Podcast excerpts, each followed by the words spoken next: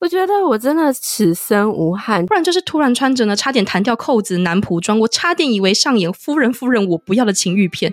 安妞，欢迎来到韩西刚别冰吧，我是韩笑珠，我是朴宝英，为你带来有趣又好玩的韩流 T N I。接下来就让我们一起大聊特聊吧。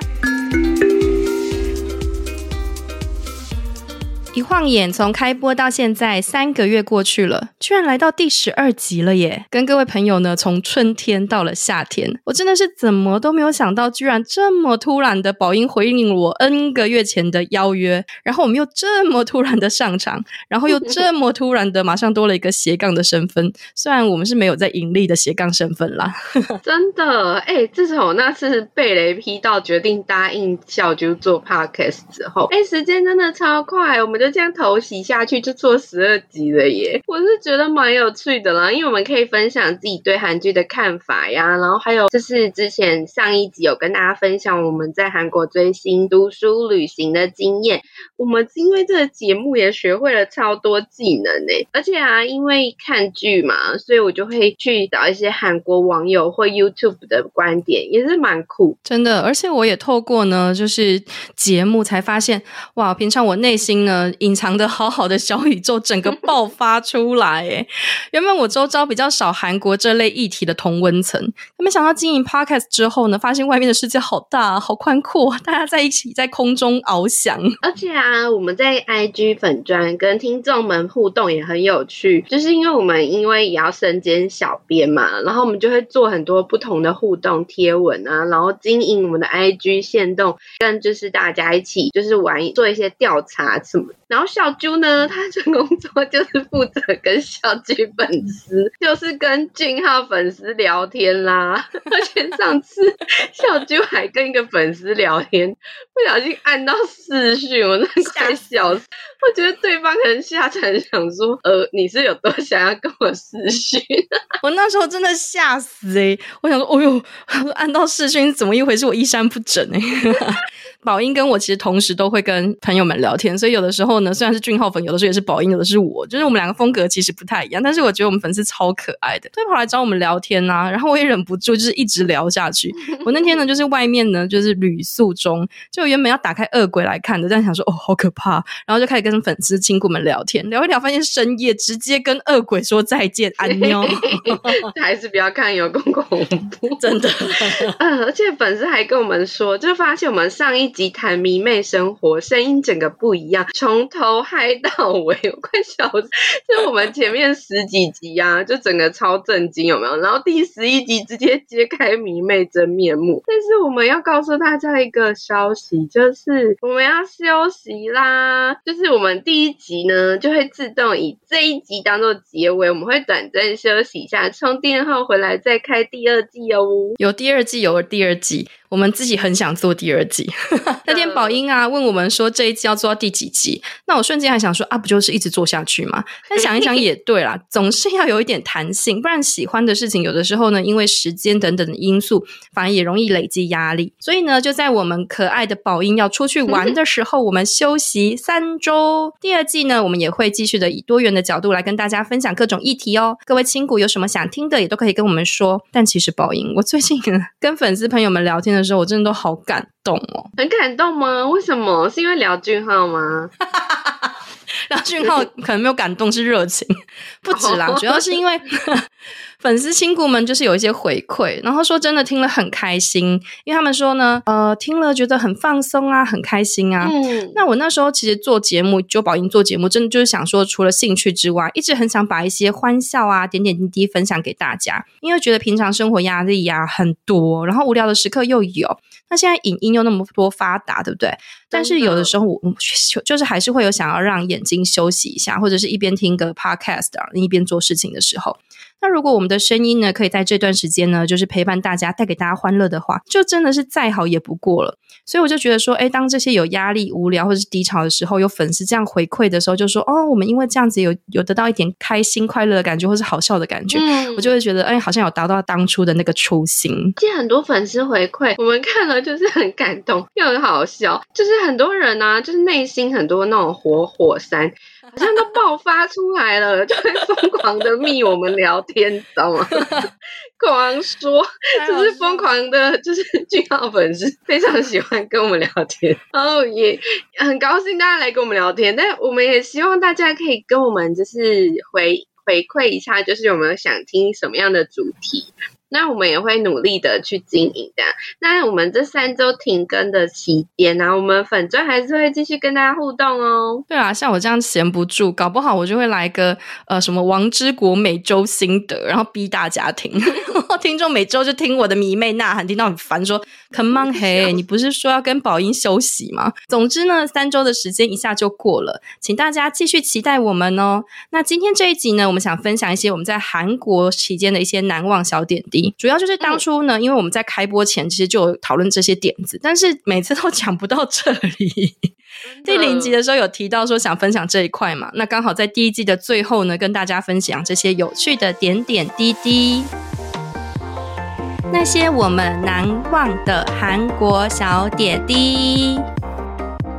孝珠，你知道我们是？之前介绍过的车真淑、严正化欧尼啊，他前阵子有去高丽大校庆表演诶诶，我那时候看到的时候，完全想起就是我们在高丽大语学堂的疯狂回忆。那时候啊，因为他们校庆，简单来说就是有点像很爽的低成本追星，因为他。韩国的那种每个大学校庆啊，都请来超大咖的，就是我那时候读书的时候，一直说疯传那一场校庆会有 One on One，还有期待的要死，哎，结果最后全部演完，然后放完烟火都没，然后我整个大傻眼。可是我那一次还是觉得很不错，因为看到非常多人，就是有什么 MOMOLAND 啊、INT 啊、孝琳、BLACKPINK、Highlight、赛大叔，哎，真的爽死哎！就是请了一堆大咖，然后而且我那时候很喜欢听 Highlight 的歌，所以现场看到他们就觉得超赞的。没错，我跟你参加的那一场一模一样，那一场呢就是好多好多的 idol，而且我那天误打误撞挤到超前面的，所以真的没有想过会这么近看到各种 idol 哎、我第一次看到 Blackpink 的时候呢，我就想说：天哪，他们的脸真的是跟拳头一样大，超级小的。然后因为那时候 ZYNT 跟孝琳都是我喜欢的歌手，所以他们出来唱的时候，我真的超感动。我没有想过我会真的是听到现场。那不知道大家知不知道，其实能去唱校庆的歌手啊，其实都要心脏有一定的那个大颗才行哦。因为校庆没在给你对嘴的啦，如果你真的对嘴，你很容易被台下大学生上网炮轰到爆炸。所以真的必须都要开全麦唱唱。孝林跟 ZYNT 根本就是吞 CD 啊！现场听他们声音根本就是爽翻天。而且那时候我手机，但是我设手机设定的不对，所以那时候我真的是录，就是有录到无声的他们，我真是哭哭。那你知道那天让我印象最深刻的是谁吗？哦，说到这一场，那 ZYNT 的那个《杨花大桥》真的超好听，然后笑琳真的是现场超强跟超猛，超猛实力很赞。那笑君，我觉得。嗯，你刚刚说到你最印象深刻的是 Blackpink 吗？没有没有没有，Blackpink 就是正，然后可爱。但是呢，我最惊惊讶的居然是赛大叔。哎，我吓死哎！他一出场，全场直接大学生疯掉。他唱的每一首歌啊，我前后左右就是四面八方的人，全部从头跳到尾，我整个人就是被夹住，然后像人浪一样这样，哦呦呦呦呦！你不跳不行哎，没办法，因为全部的人都是在跳动。然后也才发现说，哇，韩国人真的很喜欢那种同欢的气氛，我觉得超酷的。对，赛大叔真的很强，而且他真的不会累的感觉，就从头跳到尾，超嗨的哦，就没有。听过那一种。我觉得参加私校庆啊，就是一个很难忘的经验。而且我印象呢，校庆的门票好像是校内不知道去哪里找谁买，哦，真的太忘记了，太久远。但我记得很便宜，好像应该不到台币三百吧。然后地点就是在我们学校那体育场上面。我觉得在韩国生活的好处啊，就是要看到明星真的超容易的。就像我之前介绍过，可以去颁奖典礼啊，大学校庆也是超赞的哦，真的。但是我觉得。也是要频繁，就是勤劳一点去跑了，不然就是每天读书可能也看不到。真的，我真的超喜欢韩国大学校庆的，因为那时候除了知名的 idol 可以一次大拼盘看到之外，我非常喜欢他们前面的应援舞蹈。那时候我看了印象超深刻，就是那种呐喊式的应援，你真的是完全没有看过诶，就是那种应援长会把什么所有的腰怎么往后凹折到九十度，像大法师一样。大家如果有看韩剧的，就是青春应援 Cheer Up，你就可以看到一些相关的场面，真的是不夸张。他们在应援的时候就是要这么奔放跳，然后呢，大家呢在台上的那么嗨，台下就更疯啦。我印象超深刻，就是他们的邪教谣，我自己乱取的，就是一群人呢，就是在台上跳应援舞，呃，那个，然后台下就哦，然后就开始围成好几圈哦，搭肩膀，然后手手搭手这样子前后左右摇，我整个人吓呆了，想说什么大型邪教现场啊，但是其实真的超好笑的，你就觉得说哇，跟台湾校庆比起来完全不一样啊，台湾校庆就是大家赶快把那个。就是各系报名的比赛，然后就是每一个萝卜一个坑嘛，大家比赛比一比，然后就要去园游会吃东西啊，吃什么大肠包小肠，谁在那边跟你摇来摇去啊？真的，哎、笑就是说到这个邪教谣，哎、真的超累。我印象我最初参加这个应援舞啊，是在那个高研站。我当初会选择读高丽大的语学堂啊，就是因为它一方面就是韩国最强的前三大学，首尔大、延世大、高丽大，就简。称 SKY 嘛，就是大家在看韩剧的时候很常会看到。那我觉得这还有一个很重要的原因，会选这首，就是会选读高丽大，原因是我好想体验高研站哦。那什么是高研站呢？就是高丽大跟延世大，他们从一九五二年开始，他每年九月都会比一个比的体育赛事。那如果高大举办呢，就会叫高研站；那延大举办就叫延高站。他们会比超多项目的喽，像是足球、篮球、棒球、冰上曲棍球、橄榄球等等。哦，那时候高研站啊，我真是也是期待很久，因为那时候我已经回台湾了嘛，所以看没有看到真的是超级扼腕的。但两校的应援呢，跟那个。就是跟那种叫嚣真的是超妙的。我自己参加过台湾的，就是青椒的梅竹赛，真的就是比赛为主，然后两边啦啦队就会各种尬舞啊，然后火力班就会各种编那种超好笑的口号啊，然后挂布条啊，什么青蛙青蛙呱呱呱，然后你就说什么狐狸狐狸呀，你就是倒光光啊，类似这样子。但是高 岩站就是呢，就是不一样，它整个规模大概就是十万倍吧。然后他们是从五月就一路开始到九月，各种应援啊，他们真的就会穿上自己的学校代表色。比如说高利贷就是红色，延世大就是蓝色，然后整个超级壁垒分明的，我觉得哇，那个规模真的是超大的。就是我我自己也是觉得，就像刚刚笑就有提到的，它规模非常大。它就是两校之间啊，他们的叫嚣哦，不止在那种比赛球场上，诶，就每年到这场大赛的时候啊，他们学校附近都会挂满超多叫嚣布条，然后就会写说什么几比几啊，可能现在是五比零或零比五，然后还会互呛，就是会在那个布条上互呛对方。那我觉得有一个很有趣的是，因为延师大的吉祥物啊是老鹰，然后高丽大的应援歌就超酸的哦。那歌词是什么？延世什么延世 chicken chicken 延世 chicken chicken 好像是这样吧？我其实不太记得。然后就是酸他们是洛基这样。然后，然后我记得我们那时候那个高大啊，还就是因为他们在互相叫嚣的时候，然后高大还用什么中文呛延世说什么“你吃饭了没啊”什么的，哎、欸，快笑死。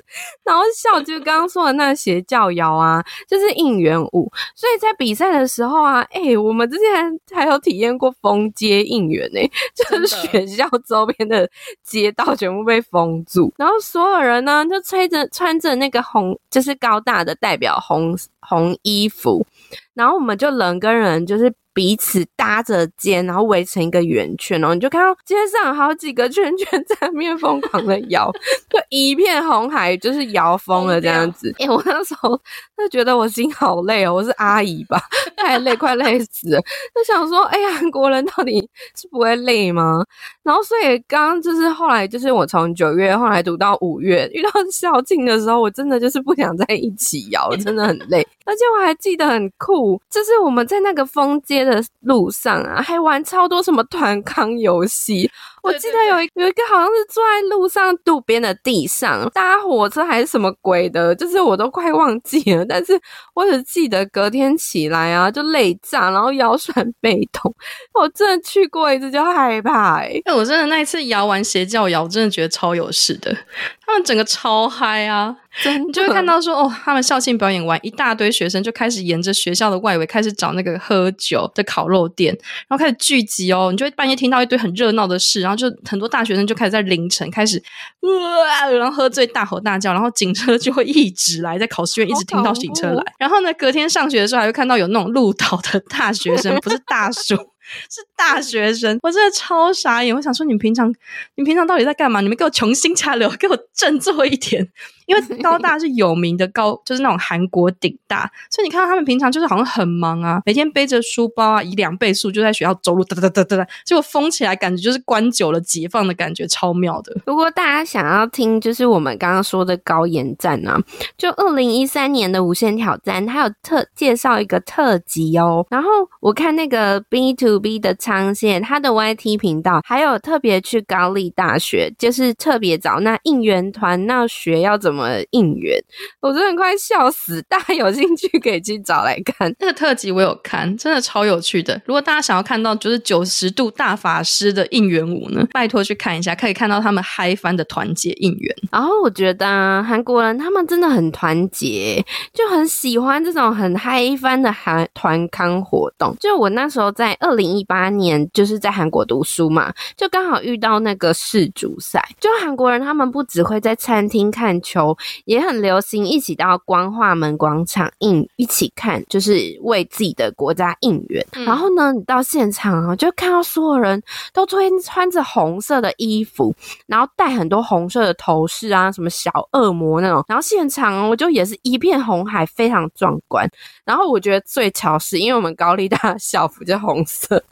我们可以直接拿来穿，然后不用去，不用自己特别再去找衣服。没错，我记得我去的那一场啊，还有请到那个金世正跟 Leo 一起唱那个韩国的应援歌曲哦，现场真的是超嗨，真的。我那时候就是很可惜。我没有去光化门嘛，但是我在考试院的时候，我就可以听到每逢各大赛事，只要韩国得分，那条巷子就会发出四面八方的星星吼，哦哦哦哦哦哦哦，泰汉命故，哒哒哒哒。就那种应援声，一方面就觉得好有临场感，二方面就是莫名有点小感动，想说哇，你们好团结啊！但他们的团结病呢，我觉得我们下一季一定要找一集说，有的时候真的就是太妙了，真的，就像刚刚小猪讲的那个啊，泰汉民国，你在光化门现场哦，你就可以看到韩国人有多团结，他们就是全部一起大喊泰汉民国。砰砰砰砰砰，对，然后一直狂叫，然后我觉得很有趣。然后，但是呢，我觉得很想跟大家分享的是，因为我们就是大家都知道我们是迷妹嘛，然后也很喜欢追韩国 idol。可是因为台湾人应该都懂，就是因为韩国跟台湾呢、啊，在体育赛事上有很多冲突，哎，所以我们现场看球的时候啊，我们其实都偷偷的帮另一队加油。哎，这是什么？身在曹营心在汉。然后我们看到韩国队啊，因为他们要就很喜欢，有时候会出现一些比较脏的手。段，然后我们内心都很想嘘他们呢。我觉得就是那种，然后我们就只能小声的，就是彼此看对眼，就说哦，嗯，然后好啦，真的体育归体育，偶像归偶像，我们是分得很开的。二四年一次的世足赛，大家有机会真的可以去光化门朝圣哦。真的，说到这里，我们呢，就是前面一直在讲考试院的时候，考试院，考试院，考试院。我跟宝英呢，其实就是因为我们是在考试院的时候认识的。所以那时候我一个人呢、啊，就是去韩国念书，没有像现在的人一样，就是很常在台湾，就是会找一起去的人。不是现代人啊，就是我本来就是习惯一个人，就是够了，讲的好像古人一样。对、啊，等于就是一个人找资源。然后后来呢，就是尝到现在网络蛮有名的一个韩国人气 Fion。我我我现在不是帮他打广告，我只是就是那时候就找他这样子。因为我我我那时候也是找他哎、欸，然后你也去找他，因为你那时候查一查资料只有他，然后他有。协助呢，就是找那个考试院的业务，然后就请他帮忙找，就是考试院。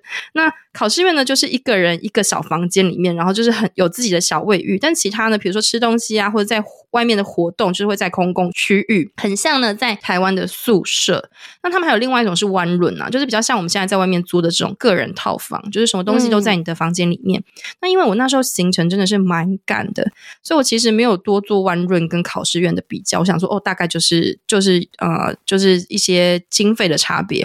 那我就想说，我要选考试院啊，因为我每次上韩剧啊，嗯、然后看韩剧，就是觉得说，哇，考试院好神奇哦，所以就抱着体验的心情去住考试院。说到考试院，我那时候跟大家说我住考试院的时候啊，每个人问我的问题就是，哎，会很可怕吗？就是很小啊，没错，它空间真的非常的小。我那时候住的房型呢，就是一个月大概四十二万韩币，就是换算台币大概一点二万左右。那大小呢，大概就是床跟书桌就占满整个房间了。然后床跟衣柜它是那种一体成型的哦。你想要有走道的话，你就要把它抬起来九十度，让它跟你的衣柜合二为一，你才有办法就是有什么走道出现。那可是呢，其实完全不可怕啦，因为我们就是通常看韩剧，就是大家应该都是看韩剧认识考试院，然后他就是会为了那种苦读啊。考上什么检察官、律师的主角，但是因为要营造那种出身贫穷啊，所以他可能就会弄成比较老旧的感觉。可是我们住的其实都很明亮干净，我觉得啦，就是没错，不会可怕。我觉得没有可怕。我那时候也是选择那个四十二万的价钱。如果你的选择呢，比如说五十几万的呢，就是房间比较大一点。那价钱年代呢，真的是太久远都忘光光了。但我知道现在考试院其实又涨价了，所以其实也没有说以前就是那么便宜。但好处就是。如果你住考试院呢，不用付太多的保证金，而且等于是保简单的吃。嗯、但湾论呢，就是要付款的保证金就比较多，租金也比较高，所以相对你不想被金额呢，就是卡在就是这些上面的话，很多人就会选择去住考试院。而且我觉得考试院啊，它很省的地方，就是因为刚刚小九有提到嘛，就是我们有厨房可以自己煮饭，而且它那个白饭呢，海苔。泡菜、鸡蛋都是免费吃到饱哦，超爽。所以我们通常就是对，真的爽，而且海苔超好吃。然后我们通常我们通常就是会中午啊在外面吃，然后晚餐可能就在家里就用这些食物，然后再买一些其他配料来煮。但是因为我们为了省钱呢，我们每天早上。我跟我其他两个朋友，我们就是每天早上哦，都只吃吐司哦，就是配不同的果酱、巧克力酱啊、草莓酱什么的。因为韩国物价真的太高了，你光看我们刚刚说的房租，一个月就要一万多诶，那你外食一餐也要大概一百六到两百多台币。所以我觉得，就是有要去韩国读书、想要省钱的话，就是考试院算是不错的选择。可是你就是要能容忍，就是那种狭小的空间啦。没错，但你你说考试院这么小，我那时候回来的时候真的是累积超多东西耶。我回去的时候啊，就是回来台湾的时候，去楼下邮局寄东西回台湾，哦、运费居然寄了我台币一万多，我傻爆眼，哦、太多了吧，超多的啊！然后我，但是我蛮怀念我们的考试院的，虽然就是现在拆掉变成高楼了，但那段时间真的是超有趣的啊，我印象超深。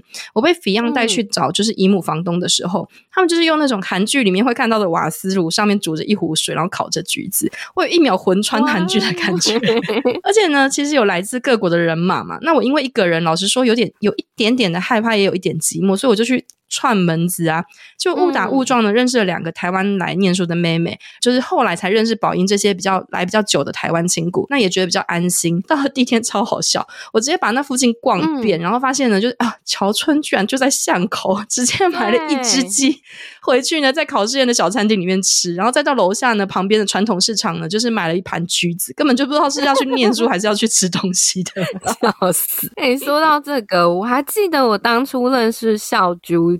是因为小猪真的很热情，我记得他煮在厨房里煮给我们吃那豆腐汤，哎我觉得超好吃，而且我觉得超感人，因为我刚刚有提到，我们都吃的超简陋，还吃什么吐司啊，然后就是配一些东西小小食物这样子，然后我觉得就根本是神仙姐姐，还熬汤给我们喝，哎超感人。我觉得那时候就是我们在国外啊，因为就是跟台湾朋友们就是一起读书，真的就是你会觉得。是你人生支柱的感觉，因为我们语言比较相通，然后有一种我们一起相依为命，自在就是国外的感觉。而且我们那时候语学堂啊，就是都是外国学生嘛，那还有谁会住在考试院呢？大多就是像一些什么韩国的大学生，他们也会住在这。然后我们跟他们其实没有什么交集，但我觉得有一个很想很想跟大家分享，就是我记得我们就是有一间男生，他长得很帅，然后我们就还偷偷帮他取名叫什么欧巴，然后我们就想说，哦，我们就是有一天就是就我们每次会幻想说，嗯，看要不要。就是看能不能在那种我们共用空间的厨房跟他巧遇，然后因为考试院的鞋子啊，嗯、就是都就是摆在外面嘛，就是每个人的房门口，对对对，然后我们就会偷偷观察欧巴他有没有女友的鞋，好笑。快笑死！对，然后我们想说，哦，自以为可以上演什么浪漫韩剧，然后结果后来有一天呢、啊，我们就看到欧巴在那个厨房做巧克力，然后就说，哦，嗯嗯，好，他有女友了，哈哈哈，真搞笑！你确定欧巴不是难上加难吗？哎，这我就知道了。讲讲到这里呢，我还有个印象很深刻的，因为我原本以为我们里面呢，就是几乎都是外国人嘛，因为问了一下，感觉克鲁伦马都是同一个人介绍来的，但没想到呢，我们同层也有韩国大学生。我是怎么知道的呢？因为我就是很爱搭讪嘛。Oh. 然后有一次呢，我就看到那个梅啊就很正，然后就跟人家搭讪说：“哎，안녕하세요。”结果人家呢是韩国人，我就开始用我的破韩文跟人家搭讪聊天啊，然后最后还加人家 IG。人家现在是韩国的女军 我真的觉得超妙的，就是很多这种特别的体验啊！而且在考试院的时候，真的常会听到就是很多扑龙宫的趣事。我觉得我们第二季一定要来做这个特辑，那个扑龙宫趣事，你真的觉得震碎三观呢、就是好想分享给大家听。我可能觉得要跟大家 澄清一下，就是大家会听了几集，觉得我们两个是不是都在追星跟玩乐，然后以为语学以以为语学堂很好读哦，不不不，我一定要跟大家澄清，你知道语学堂我们读的是高丽大哦，有够严格的诶，我们都要写完功课才敢出去玩，因为那时候。我自己啦，就是在台湾只读了两三个礼拜的韩文，然后五十音才学一点点，我就是就来韩国了，就几几乎等于零基础哦。然后语学堂它的学制大概是一学期三个月。就算一个等级，然后你一学期要也要考期中跟期末考，诶，你要等于是你通过及格了才能更上一级哦。然后我们平常作业真的超多哦，每天下课在那边写一堆作业，然后还要写作文呢，然后期中、期末考啊。不要想说哦，我就是写笔试就可以过喽。No，是要考听说读写。然后我忘记是三级还是四级了，还要考演讲。诶，就是你要先准备好你的演讲题目，然后在大家面前演讲。这样，印象中我念三四级的时候，就是有要教小作文的题目，介绍就是。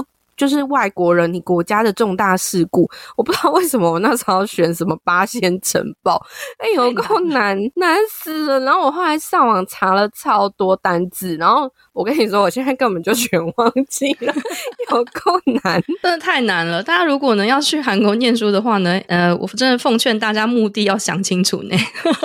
对、啊，因为韩国每个语学堂风格都不一样。那后来我听我认识的人说，我刚好选了一个功课最重的高丽塔，然后那时候我真的。因为太认真，想要把韩文学好，我真的是每天都在认真上课，然后下午就是回去写作业，然后呢复习，复习完之后呢，才在那个方圆就是一公里内呢，就是晃晃。隔天呢继续就是早八，然后周末还在认真写报告跟复习。然后呢，跟着宝英跟亲谷们，是因为后来认识他们才知道说，哦，我可以去釜山呢，哎，又可以去济州岛，就有点类似，哎，我明明在台北念书，我可以去个高雄，去个去个垦丁啊，我干嘛就只在只在台北？然后我才想说，到底要是为什么要那么认真啊？现在想想有点后悔，我应该要认真的去玩，不要太认真的念书。以上不当言论不要参考。你真的太认真了啦！七月新剧推荐。由财阀家的小儿子呢，里面呢，哈拉波吉爷爷的主演李新民欧巴，他又要重返现场了，一路追，一直威胁着众人的恐吓犯。Disney Plus 呢，它从七月五号开始上架。那《旧案寻凶》呢，原本是一个以金屋市为故事背景，讲述即将退休的刑警金宅路，他收到呢不具名的威胁电话，然后被诬陷杀害同事。致电呢前来的匿名人士，他说：“我是你的朋友，要求他呢重新审视自己呢负责过的案子。”那金宅路呢开始积极的回顾过往哦，透过层层的调查呢，他揭开了完美的设局，就是想要找出这个好友的。真面目。哦，说到这部，我那时候跟我爸都有看呢，是我记得我们没有看完，因为虽然我我很喜欢看悬疑题材。但这部它就步调比较慢，所以我后来就没有把它追完了。对，如果没有看第一季的朋友呢，可能要去追一下第一季，才会比较了解剧情。其实它真的还不错，但是就是步调比较慢，画面呢就是比较偏阴暗，然后有种沉重感。但因为第一集它有埋下伏笔，所以呢，究竟在旧案寻凶的第二季呢，能不能把那个自称是老朋友的恐吓犯揪出来？我觉得应该是最大的看点。那对悬疑剧呢有兴趣的朋友呢，可以来找来看看哦。然后由丁海寅主演的《第一批逃兵追缉令》第二季要在七月二十八号在 Netflix 开播啦。这部改编自同名网络漫画的作品呢，它其实蛮沉重的。它主要是在说韩国军营中的霸凌问题。那丁海寅呢，他主演的二等兵安俊浩，他就成为了逃兵追缉组成员之后呢，就跟具教焕饰演的韩浩烈追逐逃兵，发现每个小兵们的故事。那第一集虽然只有短短六集，就带给大家非常大的震撼。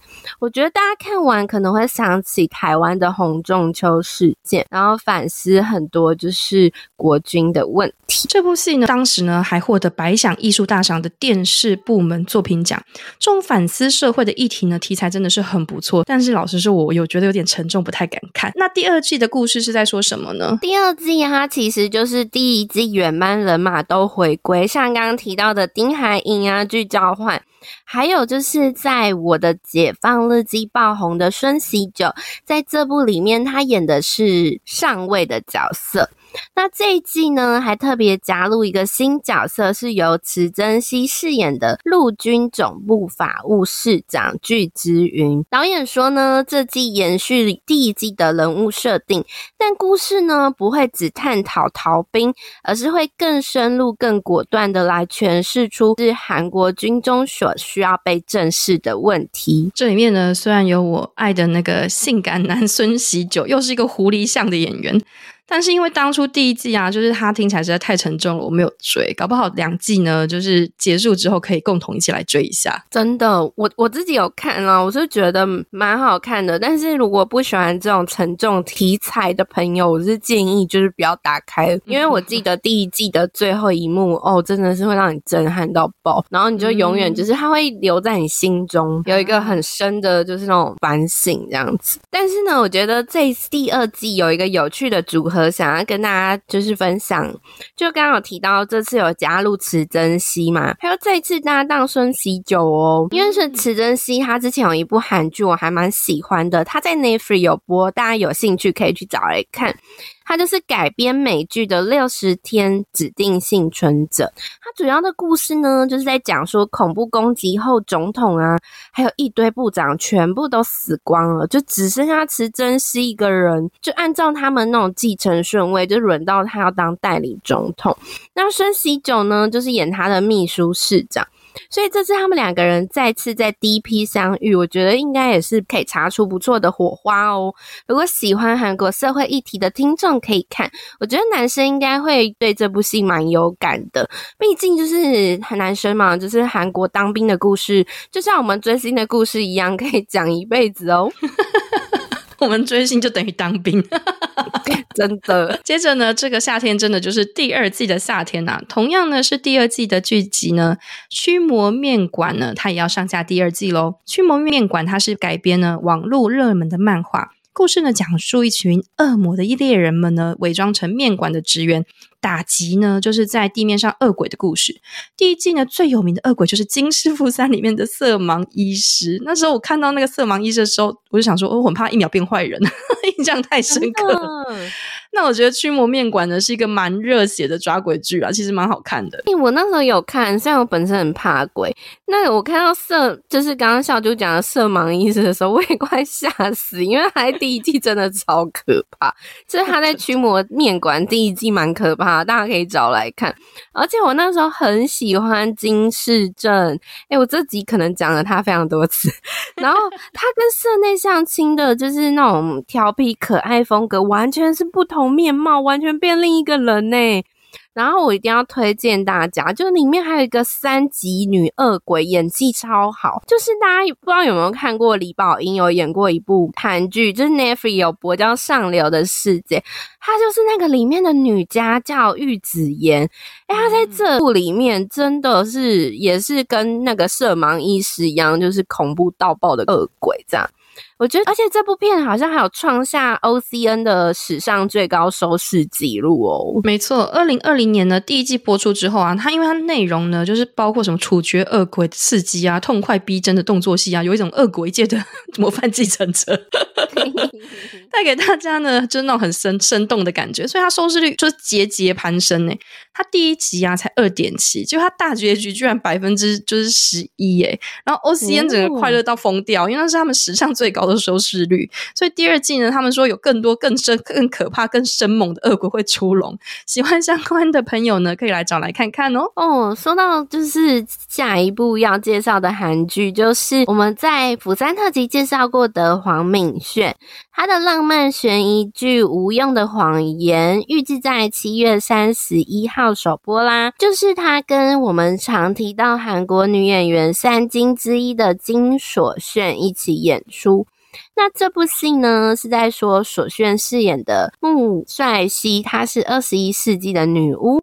就是谎言猎人，他拥有一个很特别的能力哦，就是可以看穿你的这每个人的谎言。那敏炫呢，他则是饰演一个被陷害的杀人犯，但是他又拒绝说谎。他是演一个明星作曲家，叫做金道和。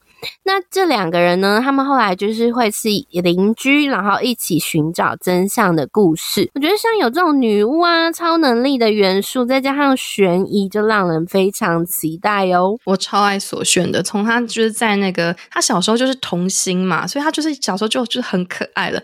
然后他在学校二零一五里面呢，他一人分饰两角的时候，整个演技爆棚，超会演的。然后在他在还魂里面饰演徐丽少爷的那个敏炫呢，他也是帅到惨惨啊！就是哇，盛世美颜，两个盛世美颜、高颜值的浪漫剧谈恋爱，诶是不是应该要追一下？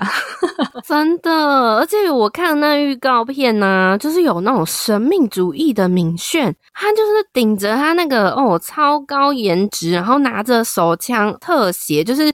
哦，预告片直接特写他的脸呢，整个被心脏暴击呀、啊！哎、欸，我觉得最好笑的是，小猪原本还问说，问我说，哎、欸，他不要去看敏轩？就是他八月十二号会来台湾歌唱。然后他也在讨论说，到底要选安孝燮呢，还是选敏炫？我后来对我后来就奉劝他，你还是就是选孝燮好了，因为我觉得孝燮才是他的真爱。因为孝燮的每一部剧，就是孝啾都有都有追啊，所以我就跟他说，你快点就放弃明炫吧。我觉得孝燮真的是误打误撞成为我戏剧界的就是小甜心。我后来就是有听宝宝音奉劝我，就是抢票安孝燮，而且我真的是超开心，我靠宝音的神之手，我抢到 啊！好啦，就是在等待我们俊浩就是来台湾之前呢，我就是要靠各种 UK Go 吧就。哈哈哈大家在看敏炫这部戏的时候啊，我觉得可以期待的是，这个导演呢，他就非常擅擅长拍摄，就是那种罗曼史喜剧。他叫做南成宇导演。那他之前曾拍摄的作品呢，就像《百日的郎君》，还有《我的室友是九尾狐》、《月水金火土木》等浪漫作品。然后他这次的编剧呢，是有写过一个叫做《成为你的夜晚》的编剧徐真恩一起合作。那如果喜欢浪漫题材的朋友，一定不能错过哦！可以在 Friday 影音上就是看到这部作品哦。悄悄话时间。哦又到了我们迷妹时间 啊！不是啊，是悄悄话时间啦。哦我今天一定要跟大家分享我的悄悄话，就是我自己呀、啊，从二零一九年看 Produce 选秀节目就入坑了金宇硕，后来呢就开始当站姐经营翻译的粉专。二零二一年疫情视讯签售，哦，第一次跟宇硕讲到话，那今今年呢，终于让我近距离一对一签名见到生人啦！哦，他本人真的超帅哦，他脸真的超小，然后超精致，然后人瘦到不行。我觉得我真的此生无憾，只是可以跟他一对一签名哦，而且我觉得他很有趣。就是因为大家都在跟他说，哎、台湾很热哎，然后他就说，会吗？我觉得我刚从饭店来，觉得冷气很冷啊。我觉得他真的超好笑。然后粉丝就说，没有没有，台湾现在非常热，现在三十七度哎。然后他就说还不相信哦，马上拿出他小包包里的手机立刻查，然后发现真的三十七度，然后体感温度四十三度，他整个惊呆诶，然后说什么哦，我出生以来从来没有看过这个温度。我觉得好呆萌哦！后来就是见面会啊，还有展现他的反转魅力，诶，超有诚意耶！他一连唱了十几首歌，根本就是小型演唱会，我觉得超级值回票价。而且我觉得非常感人的是，他特别练唱了就是电影《我的少女时代》的主题曲《小幸运》，我觉得真的超好听，它中文超级标准，而且因为它现场就被粉丝就是玩游戏的 QA Q 了许多歌。哎，他清唱实力真的超猛，而且我觉得他福利也非常好哦，就是他还特地下台啊，就绕一整圈，从二楼啊就是这样子绕回一楼，绕一大圈，就是就是现场抛一大堆签名球，然后我们整个人粉丝全部哦嗨翻了，然后笑就因为跟我一起去嘛，他有说他这是他看过最有诚意的见面会，我觉得七月真的是一个非常幸福的季节。然后我想跟大家分享，就是呃，最近最喜欢的一部韩剧《有院子的家》。哎呀，第六集真的反转再反转呢！哦，你一直猜不到凶手，快要结局了，我真的好期待哟。然后另一部是《今生也请多指教》，女主角她的前世之谜都快解开了哦，越来越好看。可是我跟他跟大家分享哦，里面有个男二，就是那个何秘书他的弟弟啊。他演员叫做李石油，哎，我每次看到他那个秘书弟弟都超出戏，因为他之前跟那个啊妻子的诱惑演深爱深爱丽的金瑞亨，他在以一部狗血韩剧《纸之月》里面演一个被包养的小奶狗。哦，所以我每次看金生的时候，我都很出戏，就一直想到，哎、他真的把那个金瑞亨迷的，就是团团转，哎、小奶狗怎么在金生这边装什么乖乖牌啊？然后那一部狗血剧，我觉得喜欢这种题材可以追啦，可是他结局真的是烂到死哎、然后哦，我觉得讨厌烂尾的人就可以放弃。可是他前面你你真的觉得还有兴趣想去看的话，你可以去看一下金瑞亨呢，他怎么从就是银行把钱偷出来养那个小奶狗，蛮精彩的哦。另外呢，我还要再跟大家分享的是。八月一定要推荐大家看我的另一个最爱南宫珉，他主演暌违十年主演的奇幻恋爱古装剧《恋人》，他就跟那个《坏妈妈》里面的安恩真要谈恋爱啦。我觉得最特别的是电视台把二十集特别拆成两部播出，那第一部呢就是八月十号就会上线，那第二部则会在十月开播。他选择了一个很特别的方式，变成季播哦。哇，我们今天那个悄悄话完全是满那个接下来三周休息一次讲完的概念，真的。好，今天我的悄悄话呢分作两段，一段呢是 MC 世代的偶像真的很不一样，一段呢是要跟他介绍一个心灵的概念，叫做呢做人标准不要太高。你是钻石的话呢，也隐藏不了你的光芒，感觉很劝世，对不对？但第二段呢，会有王之国七八集的微剧透，微微而已，请大家酌量服用哦。首先呢，我想讲的是 MZ 世代的偶像真的很不一样。周末我跟宝嫣一起去参加宇硕的见面会，宇硕真的是超级美少年呢。那因为 Jo 呢喜欢的是狐狸像的 idol 或是演员，比如说我俊昊啊、旭俊啊、禹道焕等等的，所以美少年类型呢，我就是觉得哦，好美，好好看。但是呢，就是没有燃起我内心熊熊的那个大草原。那比如说呢，最最车车嘛，就是最爱是最爱，车银优是车银优的车银优，我就觉得说，嗯，车银优真的很好看。看，就是，但是就是最爱是归最爱。那宇硕呢，我去参加的时候呢，我真的是超惊艳他的美貌的，我吓到说哦，怎么那么美啊？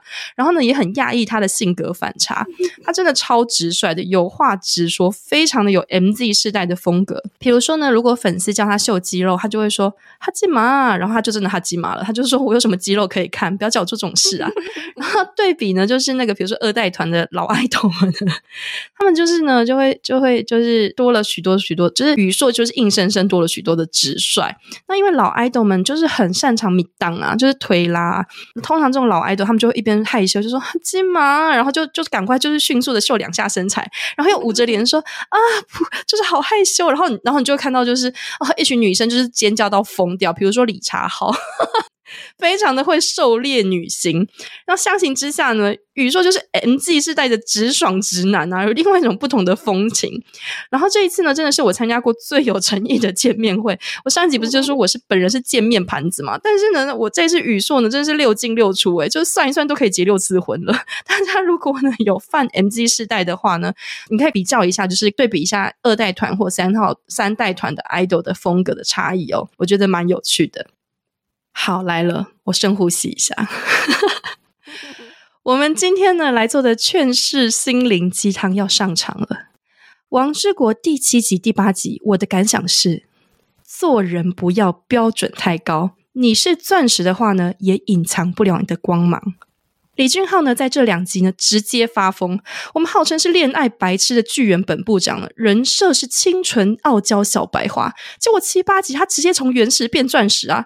一下对女主角呢摸头杀、宠溺笑。自以为是柯南的呢，识破女主角喜欢他的心情；一下呢，自然手牵手，不要赶我走；一下呢，铺捉金甲学习，真牵手；一下趴在桌子上凝视女主，以眼神激唱着 It's alright，乌里奇贝鲁卡加，完全是个假白痴，真天才的最高体悟。再来，再来呢，就是人帅都很好，人丑性骚扰的假体贴真横暴。你到底想要干嘛？不然就是突然穿着呢，差点弹掉扣子男仆装，我差点以为上演夫人夫人我不要的情欲片。然后发现好像太牙黑了，就来个我爱烤鸡蛋之小奶狗系列。最后上演主厨的诱惑，你餐厅服务生扣子扣那么少，然后露胸肌露那么多，小心我跟你主管说你服装仪容不整啊！不对，餐厅老板是你。最后的最后呢，以假失火真波波做结局，还给我用气音说：“好啦，卡给着咯，请允许我亲你。”拜托，你跟我说你不会亲亲，你又浮头，你这样是你你是恋爱白痴？你说你不会，你做人标准不要太高哦。你是古王，你装不了清纯呐、啊。还有，你最后给我喘什么气？你舞台 ending pose，你来来来，你是钻石，掩饰不了光芒的。下次呢，大家如果自暴自弃的话，赶快来看《王之国》，你就会发现，搞不好你骨子里也是国王啊！不对，你骨子里是钻石，你不知道。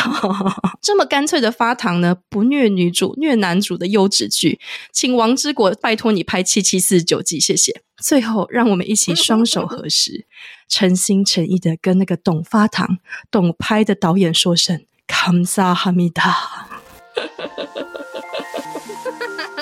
我哈要哈你笑死。今天的节目呢，就到这边啦，感谢大家收听我们的节目，我们要去放假喽，谢谢大家这一季的陪伴，我们下一季再见，安妞，安妞。